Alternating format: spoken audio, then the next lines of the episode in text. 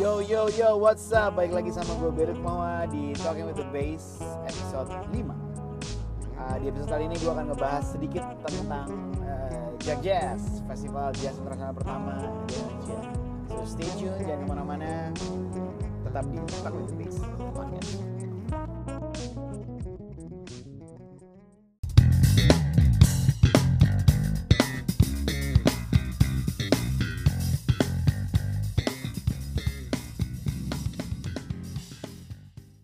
Oke, jadi hari Jumat lalu tanggal 6 Desember tepatnya gue baru uh, perform di uh, sebuah event berjudul Jack Jazz Kick-Off Concert a Jazz Technotronic Experience. Jack Jazzin aja hashtagnya gitu. Tapi sebelumnya gue mau minta maaf dulu nih um, Karena setelah sekian lama gue belum sempat update lagi podcast. Uh, It's been a busy week. Oh, Bukan week doang sih, it's been a busy month months bahkan dari November uh, Oktober November benar-benar nggak bisa gerak. Uh, sibuk bikin aransemen ini bikin aransemen itu planning ini planning itu. Jadi minta maaf banget sebelumnya karena um, belum terjadi podcast episode 5 tapi akhirnya here we are. So ya yeah, seperti yang tadi gue dijelasin bahwa uh, tanggal 6 Desember kemarin gue baru perform di sebuah event berjudul uh, Jack Jazz Kick Off Concert. Jadi sebenarnya Jack Jazz Kick Off Concert ini adalah semacam pre-event atau sesuai namanya Kick Off Concert menuju The Jack Jazz Festival yang akan diadakan tahun 2020. Semoga terlaksana ya, mudah-mudahan benar-benar terjadi uh, comeback comebacknya Jack Jazz di tahun 2020. Gue sangat yakin dan sangat positif untuk itu sih. Um, kita berdoa aja buat kebaikan uh, festival ini. Uh, kenapa gue spesial membahas tentang festival ini? Karena buat gue festival ini adalah satu, salah satu festival yang um, buat gue sentimental banget, uh, nostalgic juga buat gue karena um, gue besar dengan festival ini. I grew up with this festival. Tahun 88 pertama kali diadakan tahun 1988 gue masih umur 5 tahun. Uh, waktu itu diadain di Ancol. Jadi mereka adain tiga kali performance uh, tiga kali festival itu tahun 88 91 dan 93 diadakannya di Ancol. Dan itu adalah salah satu festival terseru yang gue pernah datang karena itu pertama kalinya banget gue ketemu sama all this uh, jazz cats pada masa itu. Walaupun waktu pada masa itu memang paling banyak datang dari uh, dari GRP Records kalau teman-teman tahu ya kalau pernah dengar GRP Records uh, itu banyak orang-orang dari West Coast di Amerika.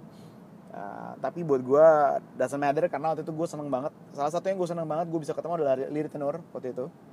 Uh, dia datang dengan grupnya ada ada Ernie Watts di tenor saxophone. Uh, dan waktu itu gue lagi hype banget sama albumnya dia judulnya wait Westbound. Ah is it Westbound bukan Westbound gue lupa judul albumnya apa. Cuman yang pasti oh sorry Stolen Moments. Stolen Moments judul albumnya. Um, Stolen Moments ini sendiri uh, berisi kumpulan lagu-lagu. Salah satunya sih ada ada karyanya dia juga. Beberapa di antaranya ada kayak Uptown Uptown lagu ciptaannya dia yang bebop banget bunyinya. Uh, yang perform di lagu itu ada Dave Grusin ada Ernie Watts ada uh, Dave Weckl ada John Petrucci. Jadi gue seneng banget denger lagu itu. Dan itu salah satu lagu yang gue nyanyikan di hadapan Lili Tenor waktu gue pertama kali ketemu dia. Jadi gue ngajak foto bokap gue sih yang ngomong uh, uh, can my son take a picture with you? Uh, Lili Tenor bingung uh, lu denger musik gue gue umur 5 tahun. Um, cuman ya itu terjadi karena memang gue juga uh, dengerin musik dia setelah bokap pasang CD-nya dan gue jadi ngefans banget sama Lili Tenor sejak saat itu. Dan pada masa itu salah satu TV swasta pertama di Indonesia yang gambarnya Raja Wali Raja Wali itu mereka sering banget puterin video klipnya Lili Tenor hampir semua video klipnya diputar di situ. Bahkan hampir semua orang-orang GRP uh, rilisannya JRP kayak Bob James, Dave Grusin semuanya ada di pasang video klipnya. Jadi buat gue masa itu mengenali banget wajah-wajah orang-orang ini. Jadi gue seneng banget dan gue uh, happy banget waktu Jack Jazz Festival datengin mereka. Nah Jack Jazz Festival ini sendiri diprakarsai oleh almarhum Ireng Maulana. Kalau buat teman-teman yang mungkin uh, belum pernah dengar nama tersebut, uh, beliau adalah salah satu uh, penggiat jazz di Indonesia. Dia juga pemain gitar kakak beradik dengan kakaknya Keyboard Maulana. Cuman kalau Om Keyboard Maulana, uh, dua-dua juga sudah almarhum. Om Keyboard Maulana sendiri memang lebih um, banyak di blues. Kalau Om Irang Maulana ini sebenarnya keahliannya dia banyak main Dixie music. Jadi dia suka main bukan hanya gitar, dia juga main banjo juga. Um, beliau yang memprakarsai dan Om Irang ini dulu uh, punya tim namanya Irang Maulana All Stars, which is di antaranya di dalamnya ada bokap gue ikutan di sana. Lalu orang-orang kayak um, Idang Rashidi juga suka bantuin di sana. Um, ada lagi pemain tenor almarhum namanya Om Trisno, Benny Mustafa. Mereka suka main di situ dan um, Om Irang ini jadi kayak apa ya? Dia punya punya productionnya dia sendiri. Dia salah satu orang pertama menurut gue di Indonesia yang well setelah Om Jack Lesmana tentunya uh, dia salah satu orang yang mempunyai uh, apa manajemen manajemen dalam artian bener-bener manajemen yang serius gitu dia punya kantor kantornya dulu di Pejompongan dan itu jadi tongkrongan musisi banget uh, bokap gue hampir tiap hari dulu ke sana karena buat ya buat buat nongkrong aja gitu. Even nggak ada gig pun mereka bakal nongkrong di sana di, di tempat nongkrongan di di studi di kantor mereka pun ada studio gitu. Jadi bisa nongkrong bisa ngopi bisa segala macam. Jadi seru banget. Dan um, gue seneng banget festival Jack Jazz ini karena Jack Jazz ini adalah salah satu festival yang sangat sangat uh, community based dalam artian penggeraknya semua bergerak di komunitas dan musisi jazz semuanya support banget event ini. Tanpa bermaksud mendiskreditkan semua jazz festival yang datang sesudahnya ya cuman gue salut banget sama Jack Jazz karena dia salah satu yang pertama di Indonesia. Well kita punya Jazz Goes to Campus by FEUI cuman I have to say kalau FEUI ini kan sifatnya tanda kutip ya uh, amatir. Kenapa amatir? Karena yang bikin memang anak kampus. Dan itu diadakan di kampus dan nggak pernah bawa internasional artis juga dan kalau makin ke sini ya sebetulnya ya mereka bukan sebuah komoditas tapi memang lebih kayak tugas aja gitu sebenarnya kalau gue lihat sih dan menjadi sebuah budaya yang diturunkan uh, dari alma maternya. Um, ya tambah ke sini pun makin gak ngejazz festivalnya sorry to say buat siapa pun yang lagi jadi panitia gue minta maaf cuman uh, memang faktanya kalian makin gak ngejazz so sorry about that just goes to kampus uh, tapi Jack Jazz ini salah satu festival pertama yang menghadirkan musisi-musisi internasional seperti yang tadi gue udah sebut. Kalau ada nama-nama lain dulu banyak banget musisi-musisi luar yang datang. Ada musisi Jepang uh, pemain trompet Teru Masahino which is uh, sebuah kehormatan karena Teru Masahino ini bulan um, Oktober kemarin, oh sorry bulan November kemarin gue perform sama dia di uh, No Black Tie. Dia udah tua banget udah umur hampir 80 kalau nggak salah. Dan sebuah kehormatan gue bisa perform sama dia main trompet dari Jepang which is dulu dia perform sama bokap. Jadi dia dia pas gue cerita sama bokap dia juga masih oh I remember your dad dia bilang. Dan um, gue punya kesempatan buat akhirnya bisa perform sama jadi sebuah kehormatan. Dulu gue nonton dia waktu gue tahun pokoknya tahun 80 sorry gue lupa 88 apa 90 apa 91 gue nontonnya. Cuman gue selalu nonton karena dia sering banget datang lalu banyak banget musisi-musisi lain kayak uh, Chi Korea salah satu yang pertama datang uh, mereka datang di ja, di Jack Jazz salah satu yang pertama. Dan gue uh, excited banget nonton. Um, tahun 88 90 91 dan 93 mereka bikin di Ancol. Lalu tahun 94 95 mereka pindah ke uh, Istora Senayan waktu itu diadain di Istora Senayan. Lalu 96 97 mereka bikin di Pasar Festival um, Sumantri Bojonegoro situ. Lalu sempat vakum lama baru balik lagi tahun 2006 which is gue excited banget karena tahun 2006 itu adalah pertama kalinya uh, gue tampil dengan nama gue sendiri uh, Berlik Mahua. Which is waktu itu gara-gara awal mulanya Om Ireng kontak nyokap. Om Ireng almarhum uh, Om Ireng almarhum kontak nyokap dan nanya uh, ke nyokap. Mereka mereka teleponan memang dulu uh, karena mereka kontak in kontak sering banget bokap nyokap sama almarhum Ireng Maulana tuh hampir tiap hari mereka teleponan. Terus dia nelfon nyokap terus bilang Ri anak lo si Benny nggak mau ya uh, perform di Jack Jazz tahun ini. Uh, which is sebenarnya gue udah perform sama bokap. Um, terus gue perform sama siapa lagi gitu kalau nggak salah gue lupa. Terus uh, nyokap bilang oh ya mungkin dia mau kali coba gue tanya kenapa emang? Gitu ya mau nggak dia perform uh, bawain jazz tapi yang lebih fusion dan lebih anak muda aja. Karena kita kekurangan waktu itu uh, kekurangan artis-artis mudanya anak-anak mudanya untuk untuk bawain jazz yang memang wakili anak muda. Dan saat itu gue menjadi orang yang um, excited banget semangat banget karena buat gue kayak wah gila nih kesempatan gue tampil dengan project gue sendiri dengan konsep gue sendiri gitu. Dan um, waktu itu memang kebetulan gue lagi mengerjakan album solo which is um, yang akhirnya jadi album pertama gue Good Spell tapi itu tuh masih dalam proses pengerjaan. Dan um, di luar dugaan gue disuruh main bahkan sebelum albumnya rilis. Jadi buat gue itu sesuatu yang excited menyenangkan banget. Bisa dikasih kesempatan untuk perform seperti itu. Dan akhirnya uh, gue nggak punya band pada masa itu karena gue masih ngiringin Glenn Fredly. Gue masih jadi band pengiringnya. Um, ya waktu itu Glenn juga lumayan padat jadwalnya tour segala macam jadi gue juga jarang banget punya project sendiri kecuali paling kalau diajakin orang dan lain-lain akhirnya gue kumpulin orang-orang yang bisa gue kumpulin which is waktu itu beberapa orang yang lagi lagi main sama gue di bandnya Glenn.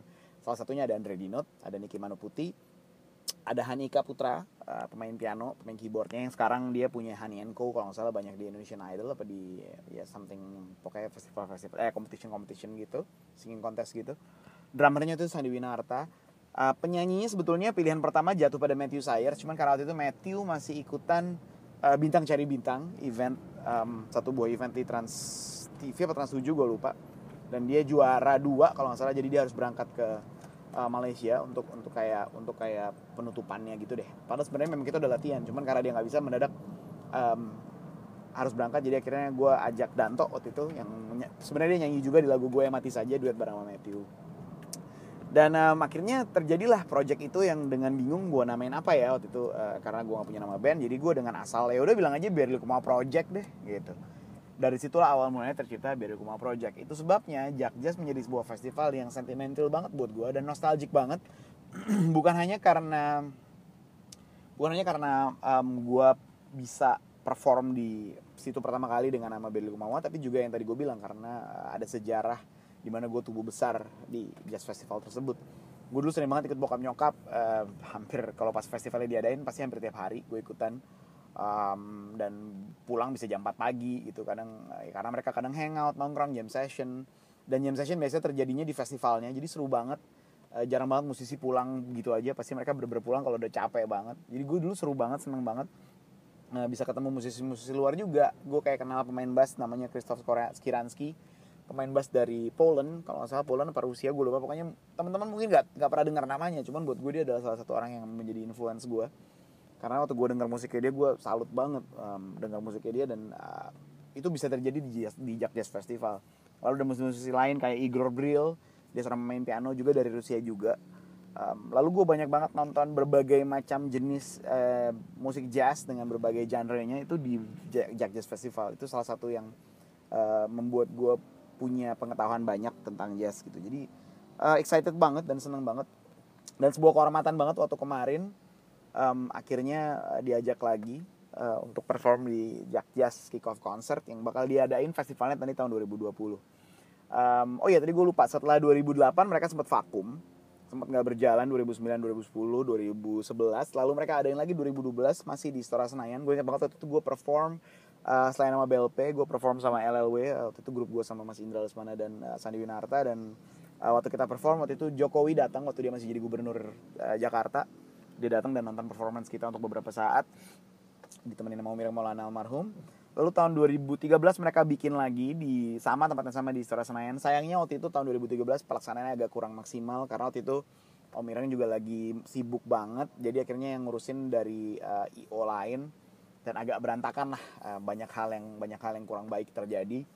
Uh, tapi nggak perlu dikenang-kenang. Yang penting waktu itu akhirnya berhasil berlalu dan 2013 pun gue masih perform. Lalu 2014 uh, Jack Jazz Festival diadakan lagi tapi bentuknya nggak sama seperti dulu which is dia bukan lagi sebuah festival di satu tempat yang concentrated tapi dia disebar ke berbagai tempat waktu itu ada beberapa cafe yang menjadi uh, penyelenggaranya. Gue tuh kebagian perform di uh, Empirica di SCBD barengan sama Malik and the Essentials tahun 2014.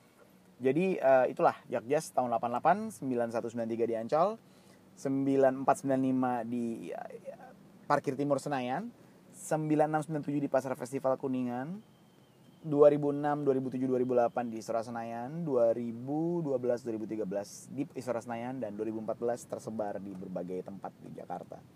So uh, senang banget sekali lagi um, gue semangat banget untuk festival yang akan diadakan tahun 2020 dan lebih semangat lagi karena yang menjadi IO dari festival ini dan kick off konser kemarin adalah Tommy Molana, Kak Tommy Molana which is dia adalah anak dari Om Ireng Molana Kenapa gue uh, seneng banget karena dia yang megang?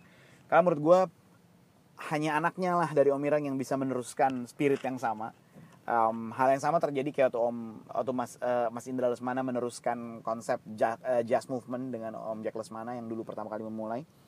Uh, spirit itu bisa ditransfer, di, diimpartasikan waktu anaknya yang ngerjain gitu. Dan itu yang terjadi menurut gue sama Om Irang Maulana dan Tommy Maulana ini kemarin. Uh, gue berasa banget waktu um, festival ini diadakan spiritnya masih sama vibe-nya masih sama suasananya masih sama uh, walaupun tempatnya berbeda dan bahkan bertahun-tahun kemudian dengan konsep yang kita udah punya social media kayak sekarang gitu. Tapi um, bener-bener berasa vibe-nya masih sama atmosfernya masih sama. Jadi gue seneng banget um, untuk festival ini buat teman-teman yang mungkin nggak uh, sempet datang atau pengen lihat performance-nya beberapa dari kami yang ada di Jack Jazz uh, Kick Off Concert ini bisa buka di YouTube channelnya Senang 96 dia waktu itu uh, mengcover dia adalah seorang wanita dari Jepang yang sering banget mengcover pertunjukan-pertunjukan jazz di Indonesia. Well, pertunjukan musik sih pada umumnya, cuma kebanyakan jazz.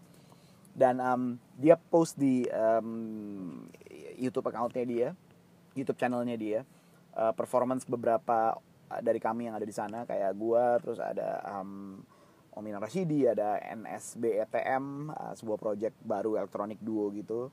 Lalu uh, yang featuring sama Andin juga di live performance-nya lalu ada juga uh, performance dari Grey Box dan Dimas Demas Narawangsa bareng Mas Indra Lesmana dan Eva featuring Eva Celia which is gue juga sempat ikutan main di satu lagu terakhir kemarin jadi teman-teman langsung aja kalau yang uh, belum belum pernah nonton atau kemarin nggak dateng langsung head on to YouTube channelnya. Senang 96 dan bisa nonton di sana.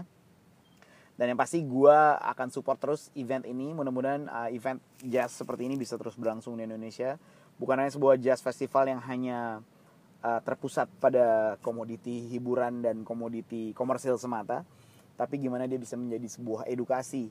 Um, karena gue inget banget Jack Jazz dari dulu dia sangat bertahan dengan uh, dengan konsepnya walaupun ada beberapa nama-nama pop yang ada di uh, Jack Jazz Festival tapi even di 2006 sampai 2008 mereka bertahan untuk mendatangkan artis-artis yang menurut gue uh, masih punya root jazz yang kuat beberapa di antaranya ada ya Incognito udah sering datang juga ya tapi masih Incognito juga tuh sempat datang Cool and the Gang pernah datang Monday Michiru pernah datang Hmm, Aljero juga dulu pernah datang di festival-festival yang lama. Uh, Cikorea tadi gue udah mention. Uh, Lili Tenor tentunya. Uh, tadi Teru Masahino. Banyak banget artis-artis uh, luar yang keren-keren. Uh, waktu di tahun 2006 sampai 2008 pun kalau nggak salah dua tahun berturut-turut Smoma sempat datang kalau teman-teman pernah denger Smoma mereka suka cover dulu lagu-lagu standards kayak Summertime kayak lagu-lagu yang orang udah tahu kayak Georgie Porgy segala macam tapi dibikin lebih elektronik lebih crossover jazz gitu Uh, so gue seneng banget Jack Jazz ini menjadi sebuah festival yang bertahan dengan idealismenya tapi juga nggak melupakan sisi komersialismenya di mana orang-orang bisa datang dan bisa enjoy themselves dan festival ini masih mempertahankan bahwa jazz itu bukan hanya musik yang ngejelimet tapi jazz itu bisa menjadi sebuah musik yang uh, danceable musik yang fun orang bisa menikmati datang dan uh, enjoy themselves jadi gue seneng banget uh, sekali lagi gue happy banget dengan festival ini mudah-mudahan 2020 benar-benar terjadi Jack Jazz Festival itu aja dari gue buat podcast episode kali ini. Uh, sabar-sabar menanti episode berikutnya. Gue janji gue akan lebih sering update. Minta maaf sekali lagi karena um, kemarin padat banget. I have this ya banyak hal yang harus gue jalanin. Bukan hanya ngegig, bukan hanya ngaransemen, bukan hanya itu, tapi juga parenting ya harus merawat anak. So thank you banget semua yang udah uh, stay tune di podcast ini. Sampai ketemu di next episode. And God bless you. Bye.